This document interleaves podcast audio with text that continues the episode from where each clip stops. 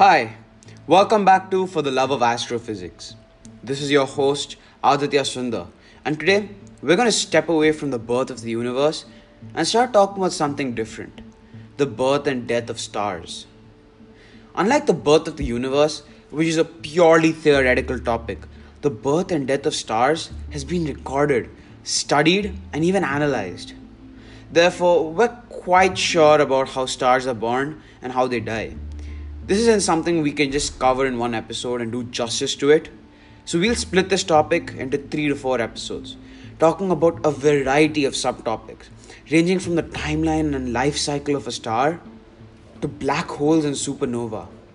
Let's start off with the timeline and life cycle of a star.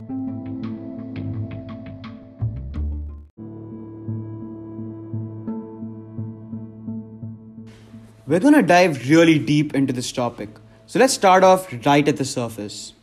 What exactly is a star? A star is a luminous ball of gas made mostly of hydrogen and helium, held together by its own gravity.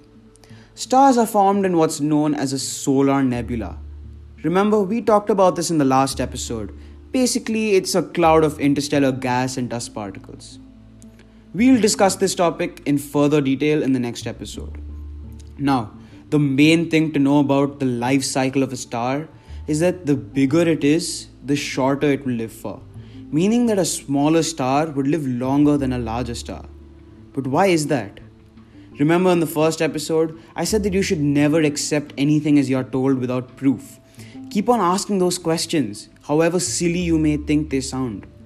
So, why exactly does the life of a star depend on its mass? It's not the same case with humans or any other living being that we're familiar with, for that matter, right?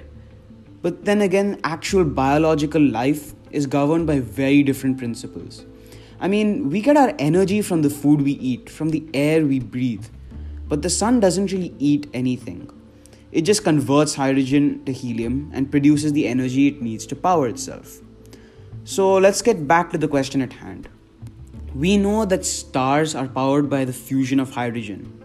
When this fusion stops occurring, when all the hydrogen has been exhausted and converted into helium, the star dies. Let's take an example. Imagine there's a small star. It does have a certain amount of hydrogen, but since it's small, it would only produce less energy compared to a larger star as it has less content of hydrogen. In addition to this, Remember what I said in the last episode? That the fusion of hydrogen gets jump started by the huge pressure? In other words, we can say that if there's more pressure in a star, the hydrogen would get used up quicker. If there's more pressure, the hydrogen particles would collide with each other more often, which is what chemical reactions are all about, anyways. We can measure the rate by which the reaction takes place depending on how often the particles collide with each other. In this case, hydrogen particles are just colliding to form helium particles. So, the more often the collisions occur, the more hydrogen will get used up to make helium. And the larger a star is, the larger its pressure buildup at its core would be.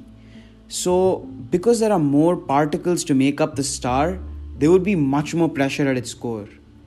Because of this, the hydrogen gets used up faster and faster than it would in a smaller star.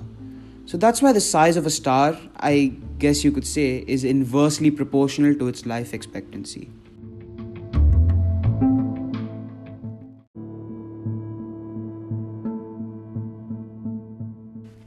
Let's get into the actual life cycle of a star. Now, the life cycle of a star begins, as I said before, with the solar nebula. We'll discuss the process of how exactly a sun is born in the very next episode. So, once the particles start to club together to form the star's core, the star reaches its first stage of its existence in the universe, the protostar stage. Remember that cloud of interstellar gas and dust particles, the solar nebula? Just imagine that cloud, except this time there's a big bright ball at its center. That's exactly what a protostar looks like. A star stays in this protostar stage for quite some time, anywhere from 100,000 years to 10 million years, depending on its mass. It stays in this stage until it has enough temperature and pressure to start the fusion of hydrogen. So it needs to heat up to about a temperature above 13 million Kelvin. A protostar keeps on growing and growing until it reaches this temperature. When a protostar reaches this temperature of about 13 million Kelvin, it joins what is known as the main sequence and becomes a main sequence star. A main sequence star is nothing but a regular living star that survives because of the fusion of hydrogen. Our very sun is a main sequence star. The main sequence star is a fork in the road in the life cycle of a star, meaning that after this point in its life, it could go two ways. A star's life expectancy, as I said before, depends on its mass. In fact, the mass doesn't just determine the life expectancy of the star, but also how it will die. Depending on the mass of a main sequence star, it could go one of two ways. Just before we get into this, I would just like to brief you about a term that astrophysicists use when discussing the mass of a star solar masses. Solar mass is actually a term used to measure the mass of a star. We measure this based on our own understanding of our own sun. So, one solar mass is exactly the mass of our sun. Two solar masses is twice the size of our sun, and so on and so forth. We'll be using this term quite a lot in this episode and even in the following ones. So, it's important that you remember what it is. So, as I was saying before, a main sequence star could go two ways depending on its mass. If the mass is less than 10 solar masses, meaning 10 times the mass of our sun, it will become a red giant. But if the sun is more than 10 solar masses, it will become a red supergiant.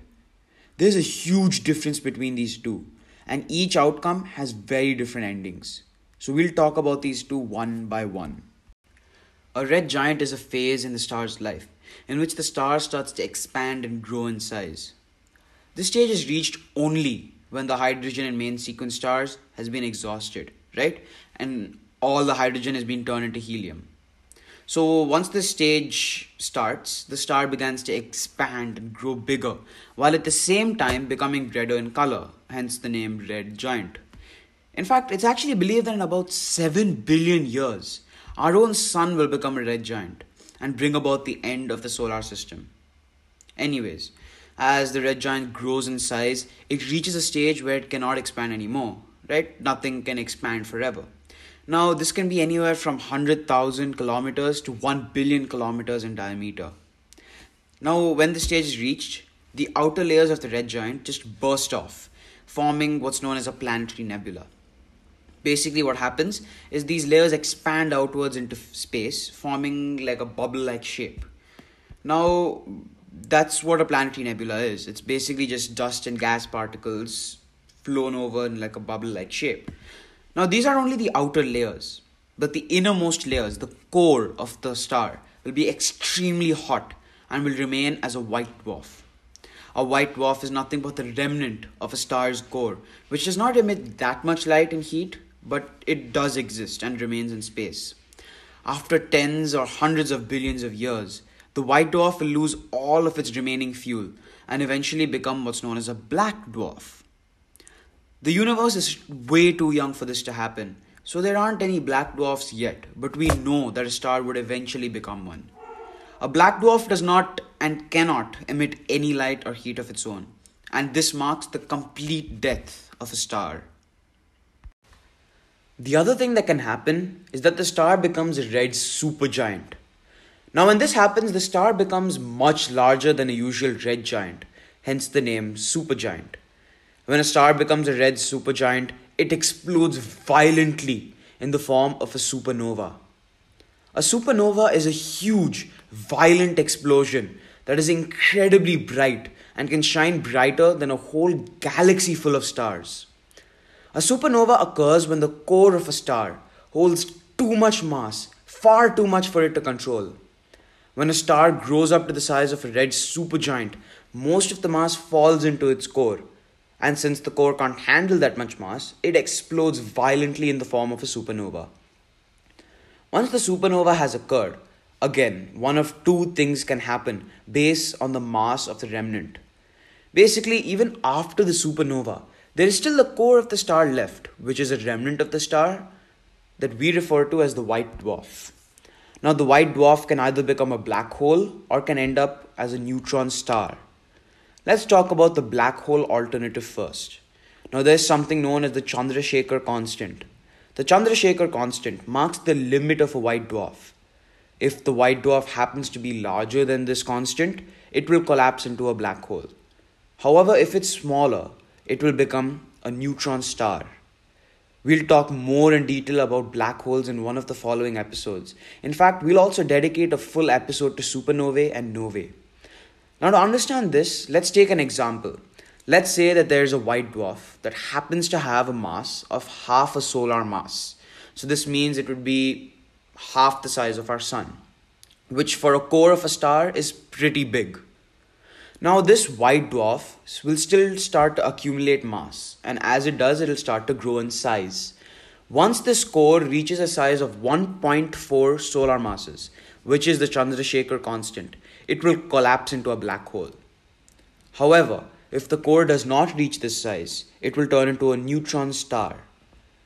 A neutron star is nothing but basically the core starts to collapse on itself. When this occurs, all the protons get crushed and most of them get turned into neutrons. And all that's left are a bunch of neutrons, very few protons and very few electrons, which is why it's called a neutron star. The thing about a neutron star is that it's about 20 kilometers in diameter, but it's 1.4 solar masses in mass. You know what this means?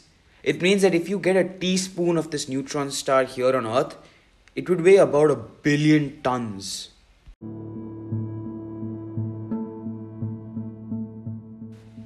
You can sort of see a tree or a chart forming here. Let me just form a picture for you. Imagine a mind map, right? Imagine the life of a star starting from a solar nebula. Now, there's an arrow coming out of it leading to a protostar, which is the second stage in the star's life. Again, an arrow coming out of the protostar leading to a main sequence star. It's pretty clear up till now, but this is where there's a fork in the road. Imagine two arrows coming out of the main sequence star. One of them is really huge, symbolizing the size of the main sequence star. So, this huge arrow, symbolizing the huge main sequence star, leads to the red supergiant, while the other arrow, which happens to be very small, leads to a red giant. The red giant leads to a planetary nebula, which leads to a white dwarf, which leads to a black dwarf. However, the other alternative, which is the red supergiant, leads to a supernova, a huge explosion that takes place when a core of a star is overloaded with mass. Again, there's a fork in the road with two arrows coming out of the supernova, one being huge and one being small. The small arrow leads to a neutron star, the big arrow leads to a black hole. In case you're a bit confused about this, don't worry, it is a really confusing topic. But we'll be talking a lot about this in the Death of Stars episode, in the Black Holes episode, and even in the Nova and Supernova episode.